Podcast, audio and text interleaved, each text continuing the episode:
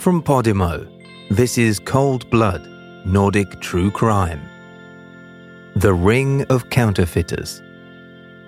This time, Cold Blood Nordic True Crime will tell the story of one of the most serious cases of counterfeit money production ever seen in Denmark. The counterfeit American currency was worth about 200 million kroner, roughly 24 million pounds. A small gang of three people, with the help of a fourth partner working at a distance, managed to print a huge amount of dollars that looked so similar to the original notes that even American special agents were impressed by the quality. This case also involved international drug trafficking, a Danish sailing boat transporting millions, and a Swedish paper mill that delivered the paper to the gang, which was used to print counterfeit dollars to buy heroin in Thailand for importing back to Europe. The story starts on the Danish island of Bornholm. It's August 1978.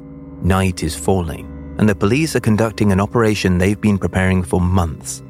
Police officers are hiding in bushes and among trees, listening out for the sound of a plane engine. Eventually, their patience is rewarded as the noise of a small single engine Cessna can be heard getting closer. The plane lands a few kilometers beyond Allinge, in the northern part of the island. The police are waiting. After landing, the plane's engine is turned off and the pilot is arrested. Police officers find what they're looking for on the plane 55 kilograms of hashish. But there's a problem. The police have no idea who was supposed to pick it up, and they have no idea that it was sent by the most influential person in the local underworld the Emperor. The nearest house is a few kilometers from the field, and belongs to a seemingly successful architect and entrepreneur. He's well known in Copenhagen's nightlife scene. At first glance, he appears to be a young, ambitious man with prospects and a promising career ahead of him. He is also the owner of a design boutique on the island. On the surface, everything looks all right. His name is Mogens, and he's one of the three main characters in this case. In time, it will be revealed that he is a totally different person than he at first appears. It was Mogens who was supposed to pick up the delivery, but he probably learned of the police operation and, for good reasons, keeps away from where the package was being delivered to. The police are unable to find out what was to be done with the hashish, who was supposed to get it, or where it came from. If they'd managed to locate the drug smugglers at this point, the rest of the story might never have unfolded.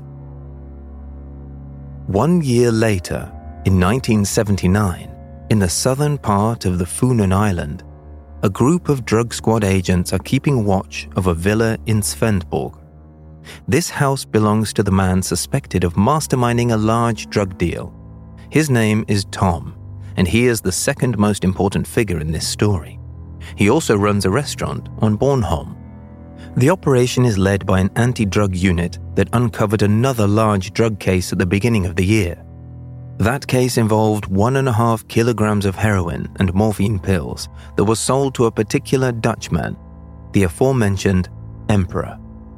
The Emperor is not one of the main characters here, but he still plays an important role as the leader and mastermind of this operation. His friend, Claes, is also his right hand. Claes is not only a part of the Emperor's criminal ring, but also the owner of a pub on Bornholm and has lived on the island for many years before moving to Copenhagen. He's the third main character of this story. So, our trio consists of Mogens, a wealthy and stylish entrepreneur from Bornholm, and two drug dealers, Tom from Svendborg and Claes from Copenhagen. They all know each other back from their time spent on Bornholm Together, they've devised a big plan they now want to execute. It's based on something the Emperor and Claes have been working on for a while. The Emperor comes from the drugs underground in Copenhagen, and he's not just anybody. He's one of the bosses and an ambitious guy with an idea. That idea is the basis for all the events described here, and Mogens, Tom, and Claes are the ones who are supposed to put it into action the Emperor will provide enough money for the project to be carried out, working as the leader and mastermind behind the operation. He and Claes have known each other since the old days. In the 60s, Claes became bored of earning a living as a fisherman, like the rest of his family, and preferred to use his boat for transporting more valuable cargo. And so, the fisherman turned into a cigarette smuggler. Due to his former work at sea, Claes is experienced in sailing, which will become the main vehicle for carrying out the four men's plan. Claes's job as a smuggler takes him to Bornholm and Svendborg. During those runs, he meets Tom and Mogens, whom the Emperor knows from his group. The police know these four men and suspect they might have been the ones waiting in Allinge for the plane and its delivery. The police officers start taking an interest in Claes and Tom, but they have no idea what they're up to. Both men were involved in a few burglaries, but this time there are suspicions they might be planning something bigger. So the police decide to let them escape the burglary scene and keep them under surveillance. At the time, the police have nothing against Mogens and aren't interested in him. On the 20th of June, 1980, Tom and Claes fly to Bangkok, with Claes covering the cost of the travel. The Danish police can't follow them, but suspect the men are planning to execute a large drug deal. The police officers don't know yet that counterfeit dollars worth around 200 million kroner are already somewhere in Denmark, about 24 million pounds in today's money. Claes returns to Denmark on the 3rd of July, and Tom arrives a few days later, on the 10th of July. After returning from the trip to Thailand, Tom makes some calls to different people in his network. But while he was away, the police have planted bugs in his house. They begin to listen in on his calls. One of the people Tom calls is from Copenhagen. The conversation is about selling 10,000 every week at the rate of 50. And the police think it must be connected to drug trafficking somehow. They have no idea that in reality, it's about counterfeit money. The police officers continue their surveillance. They find out that Tom and Claes are looking for a large and luxurious motor yacht.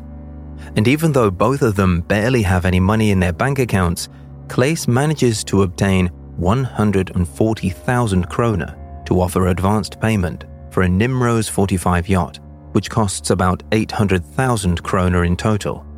The seller wants a guarantee that the remaining sum will be paid, but Claes doesn't have that much money, and the transaction is temporarily cancelled. Still, Claes is allowed to rent the yacht for a test cruise.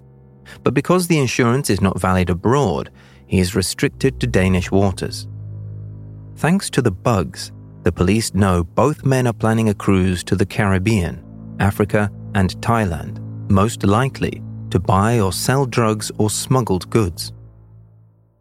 Meanwhile, the police intercept information that Tom sent a sample of goods to a friend in Saudi Arabia, but they don't know the contents of that sample.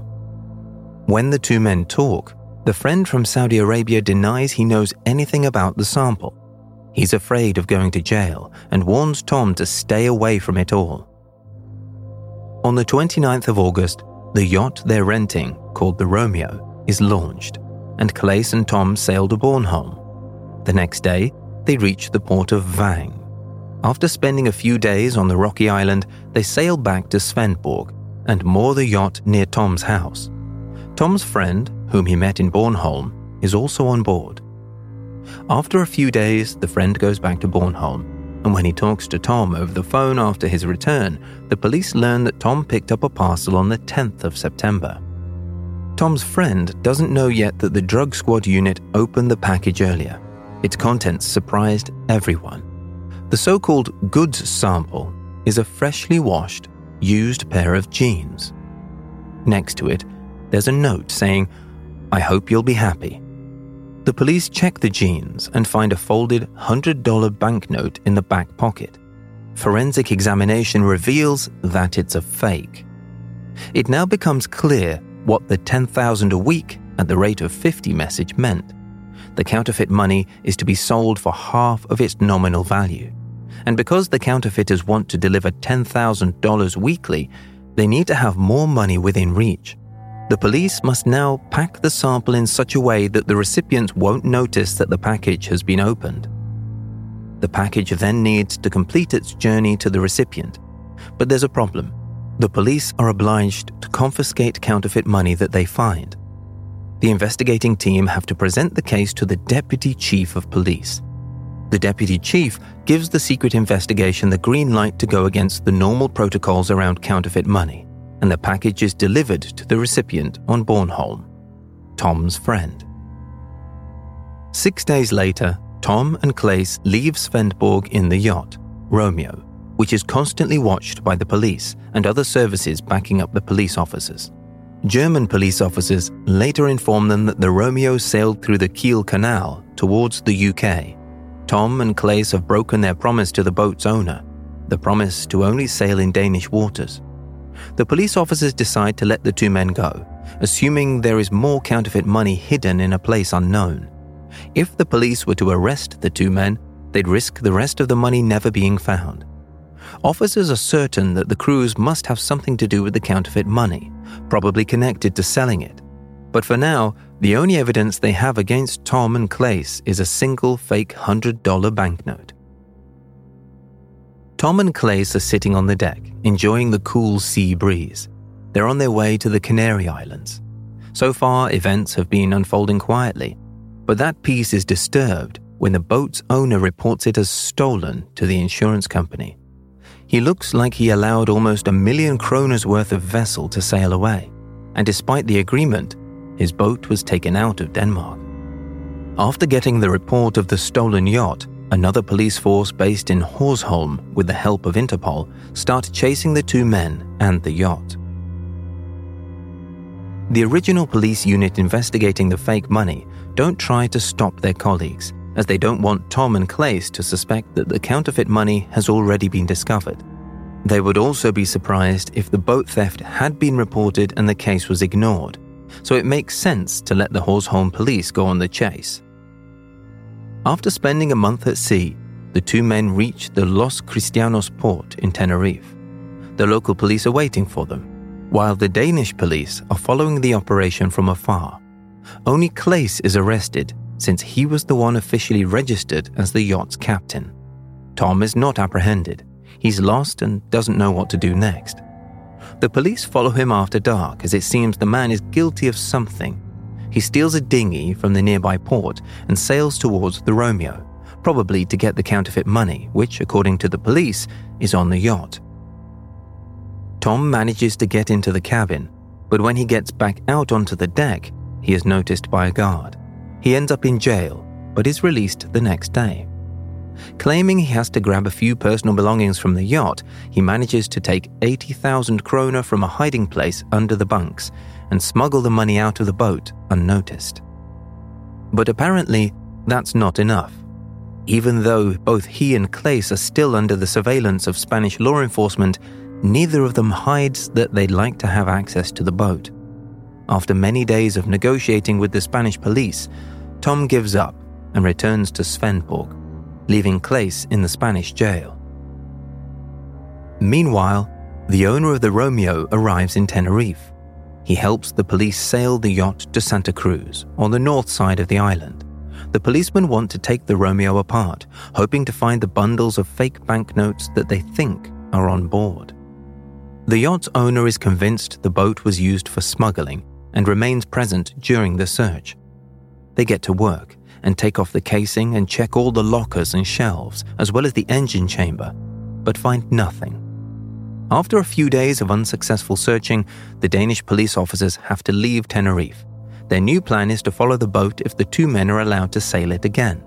But the yacht owner is certain something must be hidden on it. The boat is a mess anyway, so he continues searching, but to no avail. A few days later, on the 9th of November, the owner starts repairing one of the lamps on the deck. While fixing it, he finds a wire behind the casing of a permanently fixed bar cabinet. When the man pulls it, there's a hollow clunk, and he finds a hidden package. He eagerly dismantles the cabinet, which takes him four hours. In an empty niche, he finds several plastic bags filled with fake dollars. He also finds a loaded revolver. The boat owner immediately reports his findings to the police, and the officers seize the boat and count the money. the bag contains 702,400 counterfeit American dollars, almost 4 million kroner. Today, that would be worth around 1.4 million pounds. After further examination, the police discover that the banknotes were printed using offset printing on cotton paper made from 100% cotton, the same material used for printing authentic banknotes. The case slowly gains momentum, and Tom is detained in Denmark. Both he and Claes, who is still in jail in Tenerife, deny they know anything about the counterfeit money. But Tom's wife shares an important clue. She says there are thousands of fake banknotes in their house, and that Tom told her it's $36 million.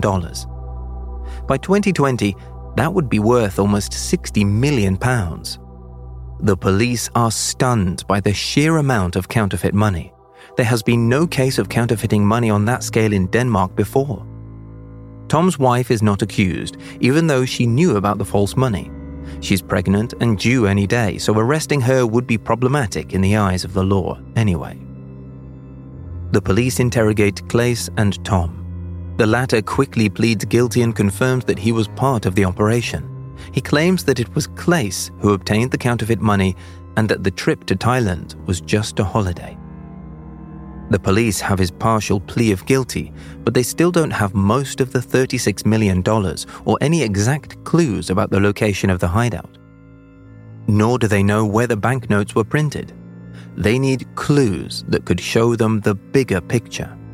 To learn more, the police officers check all the past surveillance operations they had carried out concerning the two men. One observation from the 18th of June shows some promise. On that day, Claes drives his car towards a building in the Copenhagen suburbs before an unknown man leaves the villa and drives away in Claes's car. The police surveillance team routinely films the man, and officers decide to question the neighbors and other people in the area. They learn that until July 1980, there was a large offset printer in the house, and that the villa is rented by a company. The man they filmed in Claes's car sits on the board of directors of that firm. His name is Mogens, the entrepreneur and architect we heard about at the beginning of the story. His house was located near the field where the small plane transporting hashish landed. When Claes and Tom sailed away, Mogens was still doing his part of the job at the villa in the suburbs of Copenhagen. After examining the case in more detail, it turns out that in 1980, the company received a 20,000 kroner VAT rebate after purchasing equipment and offset printing accessories from a Danish firm from Ballerup. The printing press and other accessories were bought in March of that year, but in June 1980, the equipment is bought back by the company from Ballerup. When the company gets the printing press back, there is almost no sign of use. What puzzled the original owner even more was that Mogens sold it back to them at a really low price. The police got lucky. The offset press is still in the firm in Ballerup and hasn't been touched since they bought it back. And when Mogens purchased it, it was new. Because of that, the police know it's not been used by anyone else for any other purpose. Forensic technicians examine the press closely since any traces of use could have only come from Mogens' company. Eventually, the experts find traces of green and black printing ink, the same colors that can be seen on American banknotes. The paper leftovers in the machine are also cotton paper, similar to the material used for making the fake dollars. The police continue investigating the printing press, looking for evidence that would confirm it was used for printing counterfeit money. After a long and intensive search, the police officers discover a piece of paper under one of the coil springs. Its surface area is one square centimeter, and there's a motif printed on it. It's from a one sided print of a counterfeit banknote. Mogens is arrested and confronted with the results of the police investigation. He denies everything. His house is searched, but it yields no clues as to the whereabouts of the hidden money. But the police do find half of a $1 banknote. This banknote turns into an interesting clue that will lead the investigators out of the country to Thailand. Mogens explains that he bought the offset press because he wanted to start working in the printing industry after his construction company on Bornholm went bankrupt. But the police do not believe him and keep accusing him of taking part in forgery, claiming that they have tangible evidence to prove it. They tell him that they're surprised how he managed to legally obtain 105,000 kroner for the advanced payment for the offset press after his company had gone bankrupt. Finally, Mogens agrees to share this unbelievable story, telling them how the whole operation started and how everything is connected. He and Claes have known each other for a few years. Mogens doesn't tolerate cannabis or any other drug dealing, as he prefers normal business.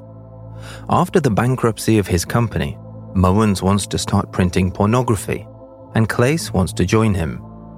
For Claes, it's a piece of cake, as back on Bornholm, he was the co editor of a small newspaper and already knows about offset printing and picture stories. Claes tells Mogens about the Emperor's idea concerning big scale counterfeit money production. Mogens' task is to get enough paper. He learns that there's a paper factory in Tumba, Sweden, and that they make the paper used, among other things, for Swedish banknotes. And technically, Swedish banknotes of the time have a lot in common with American banknotes. Claes supplies him with money for the purchase, then Mogens goes to Stockholm, where he gets in contact with the embassy of the Kingdom of the Netherlands. He acts according to the plan. Mogens borrows a phone book from the embassy to find the number of a paper mill from Amsterdam, Van Haverkamp. Then he goes to Tumba. At the factory in Tumba, he pretends to be a representative of a company from Amsterdam and asks, in English, for permission to look around the firm. He says he is visiting because his company, Van Haverkamp, is considering doing business with the Swedes. But the Swedes remain skeptical and suspect something is off. They don't let Mogens go inside the room where the banknote paper is made. Just in case, buying paper directly from the factory would not be possible, Mogens has another plan. He'd previously learned that the goods from the factory in Tumba are sold by a wholesale company named Klippan.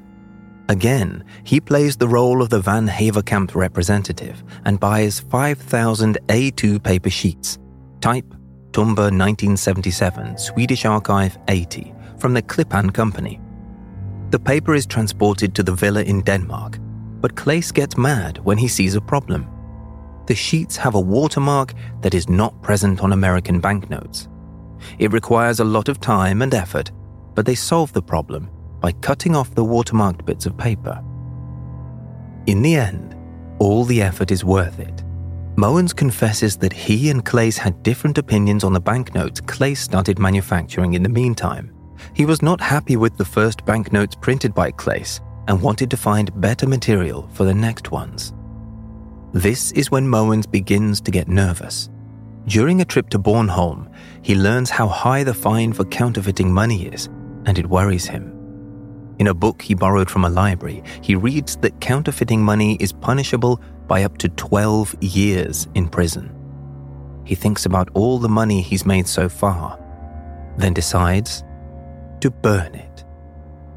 In his opinion, Many of those banknotes aren't of sufficient quality anyway, so there's no reason to keep them any longer, and it's also better to get rid of everything that might serve as evidence. Criminology experts have a different opinion and don't agree with Mogens' critical remarks about the banknotes. They are actually of much better quality than most counterfeit banknotes usually are. Meanwhile, Mogens is still stressed by thinking about the possible prison sentence and wondering how much evidence can be connected to this case. He tries to contact Claes in Copenhagen, but to no avail. So he travels to the capital by train and goes straight to the villa, planning to pack everything that has anything to do with his company. He also wants to give the printing press back. As he's cleaning the villa, he discovers that something is hidden underneath the floorboards. $100 banknotes grouped in bundles and spread over half a cubic meter. Mogens returns the printing press, takes the money, and goes back to Bornholm. A few days later, when Claes returns from a trip to Thailand, he's shocked to discover that the villa has been emptied and all the money is gone. He immediately goes to Bornholm. Mogens tells him the banknotes are in good hands and shows him a few sealed boxes the money is supposedly in. But he doesn't tell Claes that he already destroyed half of the banknotes in a heating boiler a few days ago. They agree that Mogens should bury the money in the forest on the island, in a place they both know. After that, they meet again only when Claes and Tom sail the Romeo to Vang Port. Thanks to Mogens' testimony, the police can almost see the full picture now. Almost. They need some more information before they can conclude the investigation. Where is the rest of the money? What were Claes and Tom really doing in Thailand? Are Claes, Tom, and Mogens the only people involved in this undertaking, or is there a mastermind behind it all? Mogens tells the police he knows where $15 million is buried, but he wants a chance for Claes to be transferred from the Spanish jail to Denmark so that Claes could lead the police to the place the money is buried on his own. Claes confesses some things to the Spanish police, but claims that it was his boss, the Emperor, who was the mastermind of the whole operation, who financed it at the beginning, and who came up with the idea in the first place. Then, he says, he did not know the money was to be buried. Claes is not stupid. As long as he is in Spain, he sees a chance for himself by hiding some of the truth from the police. So he tells the police only part of the story, hoping that the Danish authorities will press to have him handed over. But Claes is unaware that his boss, the emperor, was arrested in Denmark for another crime involving drugs, and that soon after, the emperor hanged himself in his prison cell. After questioning Claes, the Spanish police inform him that the emperor committed suicide. Claes realizes that now the emperor is out of the picture, he'll be considered the leader of the operation. Meanwhile, back in Denmark, Mogens corrects his statement and claims the $15 million were not buried his new testimony suggests that it's only half of the sum, and that he only said 15 million earlier to get the police's interest. He says that it's really a little less than 7 million American dollars. The money was buried in two different places, and while he doesn't remember where exactly, he will gladly try to find it. Using a map, the police identified two locations where the money was buried.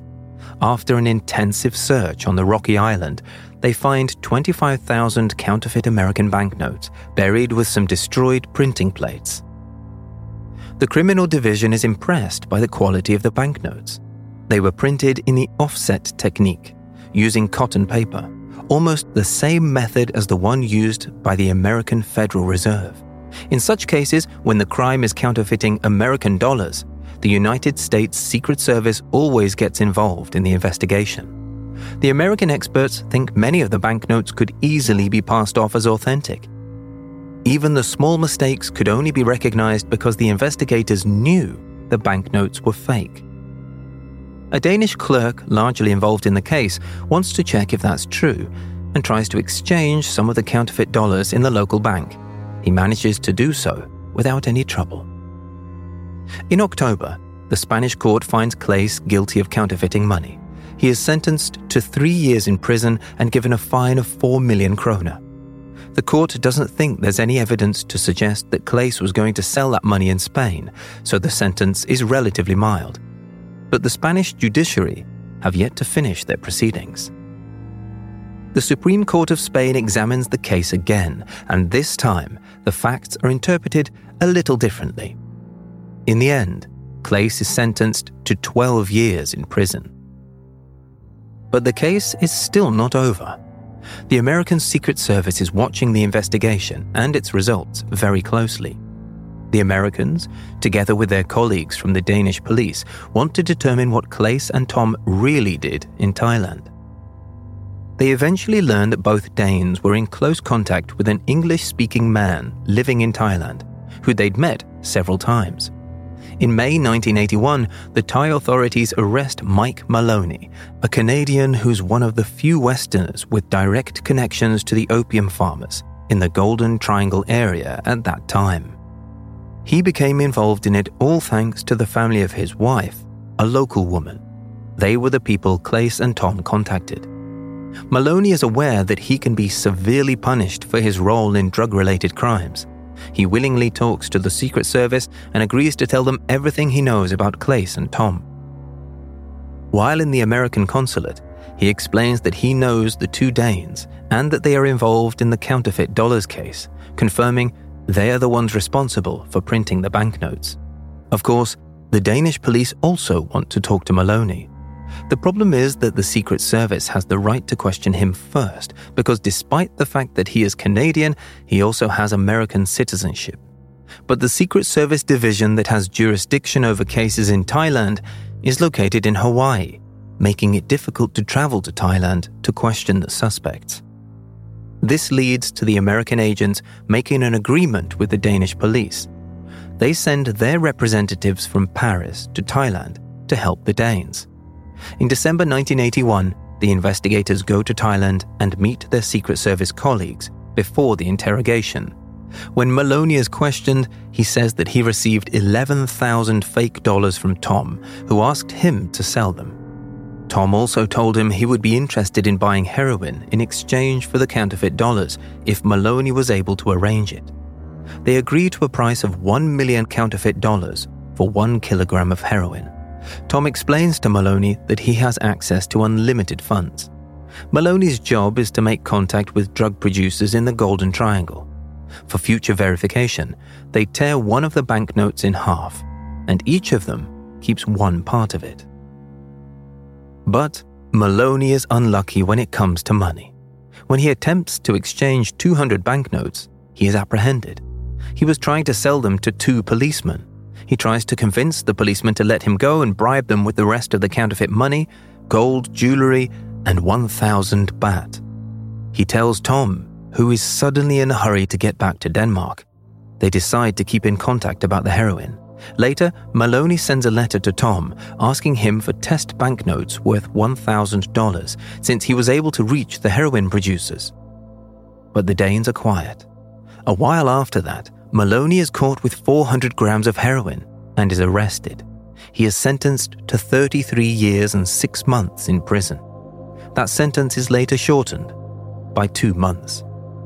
Meanwhile, the Thai police find the other half of the banknote. Maloney's wife confirms the testimony he gave to the Danish police and the Secret Service. The first sentences in Denmark are milder than Claes's 12 years of imprisonment in Spain or Maloney's 33 years imprisonment in Thailand. Mogens is sentenced to five years in prison, and Tom gets seven years. During the investigation, the accused mentioned many times that they printed 36 million counterfeit American banknotes. Allegedly, the banknotes were of such quality that even the Secret Service agents claimed they could be mistaken for the real ones. Only part of the money was ever recovered, so it's easy to wonder if the counterfeit money, worth a small fortune, is still hidden underground somewhere on the Danish island of Bornholm. Who knows? From Podimo, this is Cold Blood Nordic True Crime. Listen to a new episode every week wherever you get your podcasts. For early access to episodes and to listen ad free, subscribe to Podimo UK on Apple Podcasts.